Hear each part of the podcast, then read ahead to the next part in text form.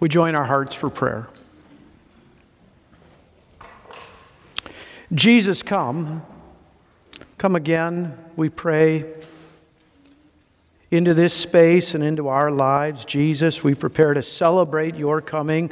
Born of the Virgin Mary, Jesus, we anticipate your great return in glory. But we pray now that you would come. Come and be for us our peace. Come and be for us our life. Come and be for us our salvation and safety. We pray, Jesus, in your name. Amen. During the Advent season, we're going to be thinking about lights and, and different ways that lights help us to think about Jesus. And the light that we're going to consider today is this light. You know what kind of light this is? Do you know what this is for? Anybody? Railroad. Yeah, this is a railroad light. It's a signal light. And in the olden days, you know, someone would have one of these and, and uh, uh, have different motions to it and, and help the engineers and the trains get into the station, get coupled up the right cars to the right cars, get people on the train, and then they could get off to where they need to be, whether it was Chicago or Detroit or, or New York City. And so this is a, a, a signalman's light. Maybe this, maybe this one was used in Durand. Do you know about Durand? As kids, we used to call it Durand. I don't know if that's an insult, but uh, we'd call it uh, Durand. Did you know that the the train station in Durand was the second busiest train station in the state of Michigan back in the early 1900s. There would be 42 passenger trains, 22 mail trains, and 78 freight trains that would go through Durand every single day. I looked that back up because I thought I got it wrong at first. Uh, it was a busy place. 3,000 passengers would come and go through the train station there in Durand. Uh, Durand was seldom the destination. Uh, people would go out into the wilderness of Durand and hop onto the train, and they'd go to different cities Detroit, Chicago, maybe New York City. This morning in our sermon, we want to think about John the Baptist as the signalman, as the signal light.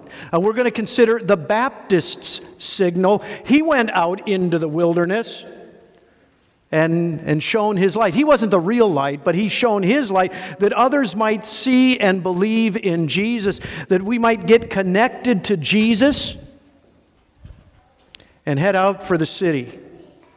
And not Chicago or Detroit or New York, not even Jerusalem, but for the heavenly city, the new Jerusalem, where you and I will be with Jesus for all glory. Today, then, we want to think about John as God's signal man. Uh, it says, In those days, John the Baptist came preaching in the wilderness of Judea Repent, for the kingdom of heaven is at hand. For this is he who was spoken of by the prophet Isaiah when he said, The voice of one crying in the wilderness, Prepare the way of the Lord, make his paths straight. Uh, John the Baptist, as Jesus said about him, was the greatest person who ever lived. And he had that spirit, as we heard in the children's message, not of bringing glory and honor upon himself, but to be a signal man, to point people to Jesus. He said those great words he must increase and I must decrease. As we look at John and his signaling today, uh, there are three things he wants to signal for us. Uh, the first is he wants to signal that there's a new king, that Jesus, this fellow from Nazareth, is the one in whom we are to put our hope and our confidence. And that he's a new king. He's not like the kings or the rulers of the earth. He's not like the, the Caesars. He's not like the pharaohs. He's not like Nebuchadnezzar. He's not like presidents and governors and mayors and other rulers on the face of the earth. That he is a good and gracious king who comes to save people. Uh, it was prophesied about him, the voice of one crying in the wilderness. And, and we saw in the Old Testament lesson read earlier from Isaiah chapter 11 the sort of king that he was announcing. He said, And the Spirit of the Lord shall rest upon him, the Spirit of wisdom and understanding. Remember what they said about Jesus when they heard him teach? They said, We've never heard anyone talk like this. There was the Spirit of counsel and might. You remember how he fed the masses, how he raised the dead, how he healed the sick. It says, The Spirit of knowledge and the fear of the Lord, and his delight shall be in the fear of the Lord. That's kind of an odd phrase, isn't it, about Jesus? The fear of uh, the delight. His delight shall be the fear of the Lord. What does that mean? Where do we see that? Remember the garden on that night? The night when he was betrayed? And Jesus was just overcome with anguish. The sweat, it said, was, was like blood running down his forehead. And remember his prayer. He said, Father, if it's possible, let this cup pass. But nevertheless, not my will, but your will be done. That was Jesus delighting in the fear of the Lord, in that he was looking to Yahweh, he was trusting in his Father above all things, that he might bring glory to him and salvation for us. John the Baptist is announcing this new king. He wants you and me, he wanted them to put our trust in him. Uh, we see some other characteristics about this king from Isaiah chapter 40, uh, this prophecy that John or that Matthew uses in our gospel lesson uh, talks about the voice of one crying in the wilderness. This is from Isaiah chapter 40, and then in Isaiah chapter 40 it says, And what shall I cry? And then we have some more in Isaiah chapter 40. And all of that should show for us what the message of the, of the signal man was about from Isaiah 40, verse 10. He says, Behold your God. Behold, the Lord God comes with might in his arm, rules for him. That, that John was saying, See this Jesus, this is God himself. Behold, his reward is with him, his recompense is before him. That Jesus came to bring good gifts, he came to bring life and salvation, uh, peace with God. It says, He will tend his flock like a shepherd, he will gather the lambs in his arms. He will carry them in his bosom and gently lead those that are with young. Of course, we remember Jesus saying, I am the good shepherd. And a good shepherd lays down his life for his friends. John is signaling for us the king to believe in. Jesus, he brings good gifts like nobody else. He, he cares for us like nobody else. This is a continuation from that prophecy in Isaiah chapter 40, beginning at verse 28. It says, He does not faint or grow weary the Messiah, the King, is not going to give up, is not going to give in.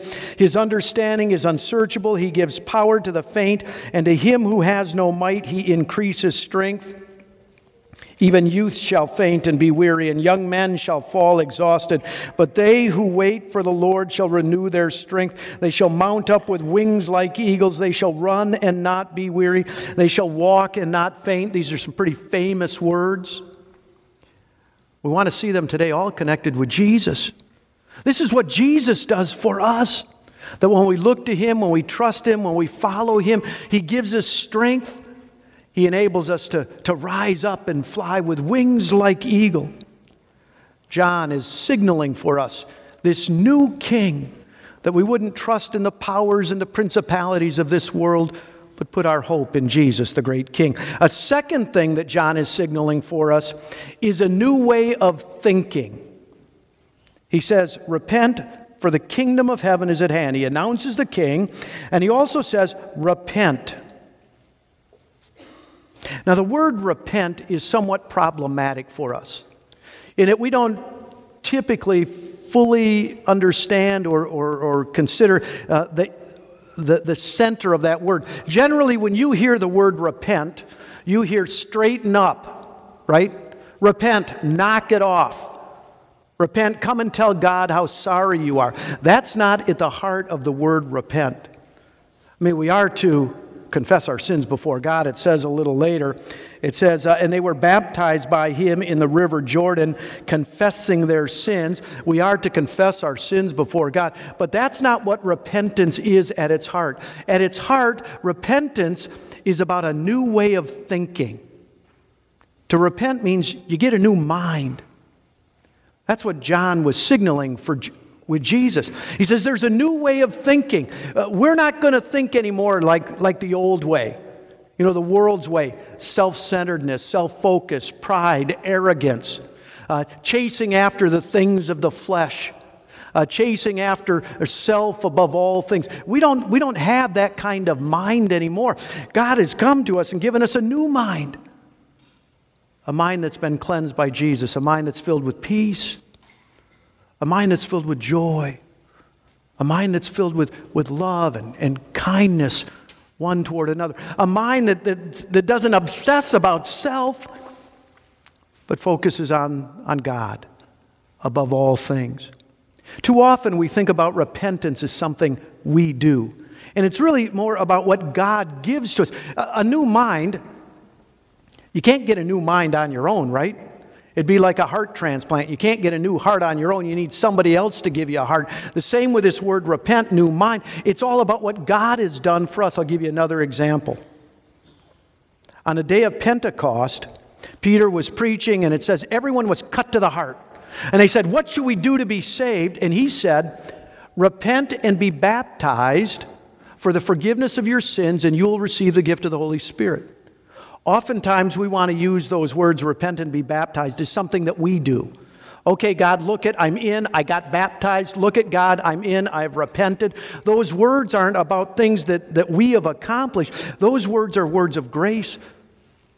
Repent and be baptized, those are both gifts from God. Baptism. You know, Weston didn't just do this for himself, God came to Weston and, and gave him a new life. And God comes to us in repentance and gives us a new mind. It's like when uh, Nicodemus came to Jesus and was asking about being saved.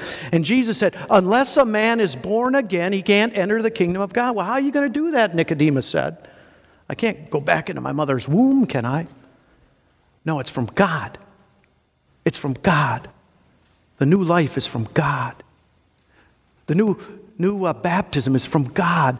The new way of thinking is from God. Maybe you'd write this down. Repentance is more given than it is done. And that's what God wants to give to you and to me today a renewed mind, not after the world, but after the will and the wisdom of God. There's a third thing that John is signaling for us. He signals a new king, he signals a new way of thinking, and he signals a new way of living. As we are connected to Jesus, there's a new way of life. It says, uh, But when he saw many of the Pharisees and Sadducees coming to his baptism, he said to them, You brood of vipers, who warned you to flee from the wrath to come? Bear fruit in keeping with repentance. This is a somewhat unholy alliance, a, a, surprising alliance. The Pharisees and the Sadducees didn't see eye to eye, uh, but, the, but they were allied against Jesus or against John and about the kingdom that was coming. Now, make no mistake about the Pharisees and the Sadducees, whatever we think about them, they were very religious people and they did all of the right religious things. And so they were surely somewhat surprised that when they came out, that John said that there's something else in their lives. He called them, this kind of, this is a, this is a harsh word or phrase. He called them a brood of vipers. Uh, do you know who Herodotus was? Herodotus is, is known as the father of history, ancient Greek guy. And, and he, he wrote, one of the things that he wrote about was the birth of vipers. And he, he recounted that vipers are born by eating their way out of their mother's womb and thereby killing their mother. And this was sort of the, what, what John is saying. Here, you people think you're so religious. You're nothing but a bunch of mother killers. This was very strident. It was surprising. So, whatever life they were living wasn't living according to the will and the wisdom of God. John is signaling there's a new way of living beyond religious observance. And that's the way of love. You might write this down. He talked about the fruit of repentance. The fruit of repentance is loving beyond religion. Clearly, religion wasn't the fruit of repentance because they were very religious people. God is not looking for you and me to sit here this morning on a Sunday morning and be religious. I mean, it's good for us to come to church and to do the things we're doing here. Uh, but, but just being religiously good people is not what God has in mind for us. He has a new way of living for us. It is the way of love Right? That's what Jesus said. They came and they said, Well, what are the great commandments? He said, You shall love the Lord your God with all your, your heart, soul, and strength, and you shall love your neighbor as yourself. Remember, he said, All men will know that you are my disciples when you love one another. John the Baptist is signaling for us as we have this new mind to have a new way of living that transcends simple religion, that we would love God and to love one another. As we get ready for Christmas, I want to encourage you at Christmas time to do more than worship. You know, we, we like Christmas and we gather together on Christmas Eve and, and we worship and we sing songs and all of that and praise God and, and all that's good. But John is not inviting us as he announces Jesus, he's not inviting us to worship and praise. He's inviting us to get a new mind, new way of thinking, a new way of living. I found this quote this last week.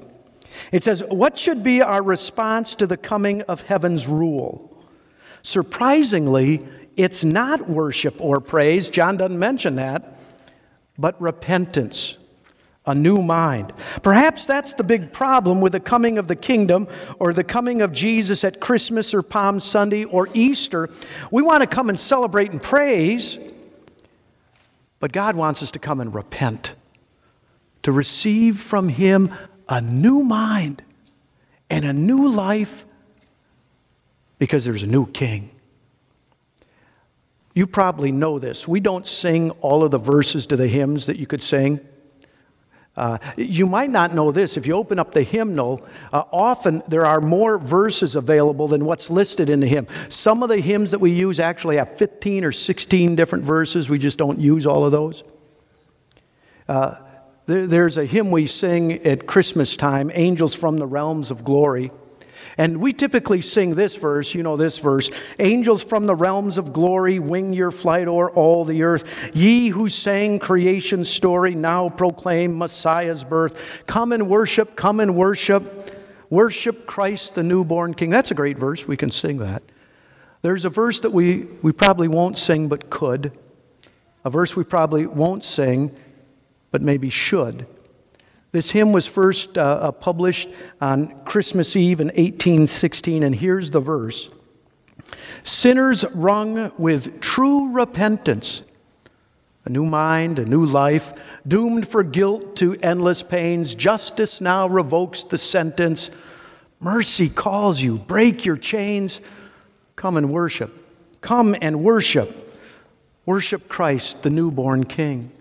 Today, let the, the work of John the Baptist signal for you in a new way that Jesus is the great King who brings to us a new way of thinking and a new way of living. Amen.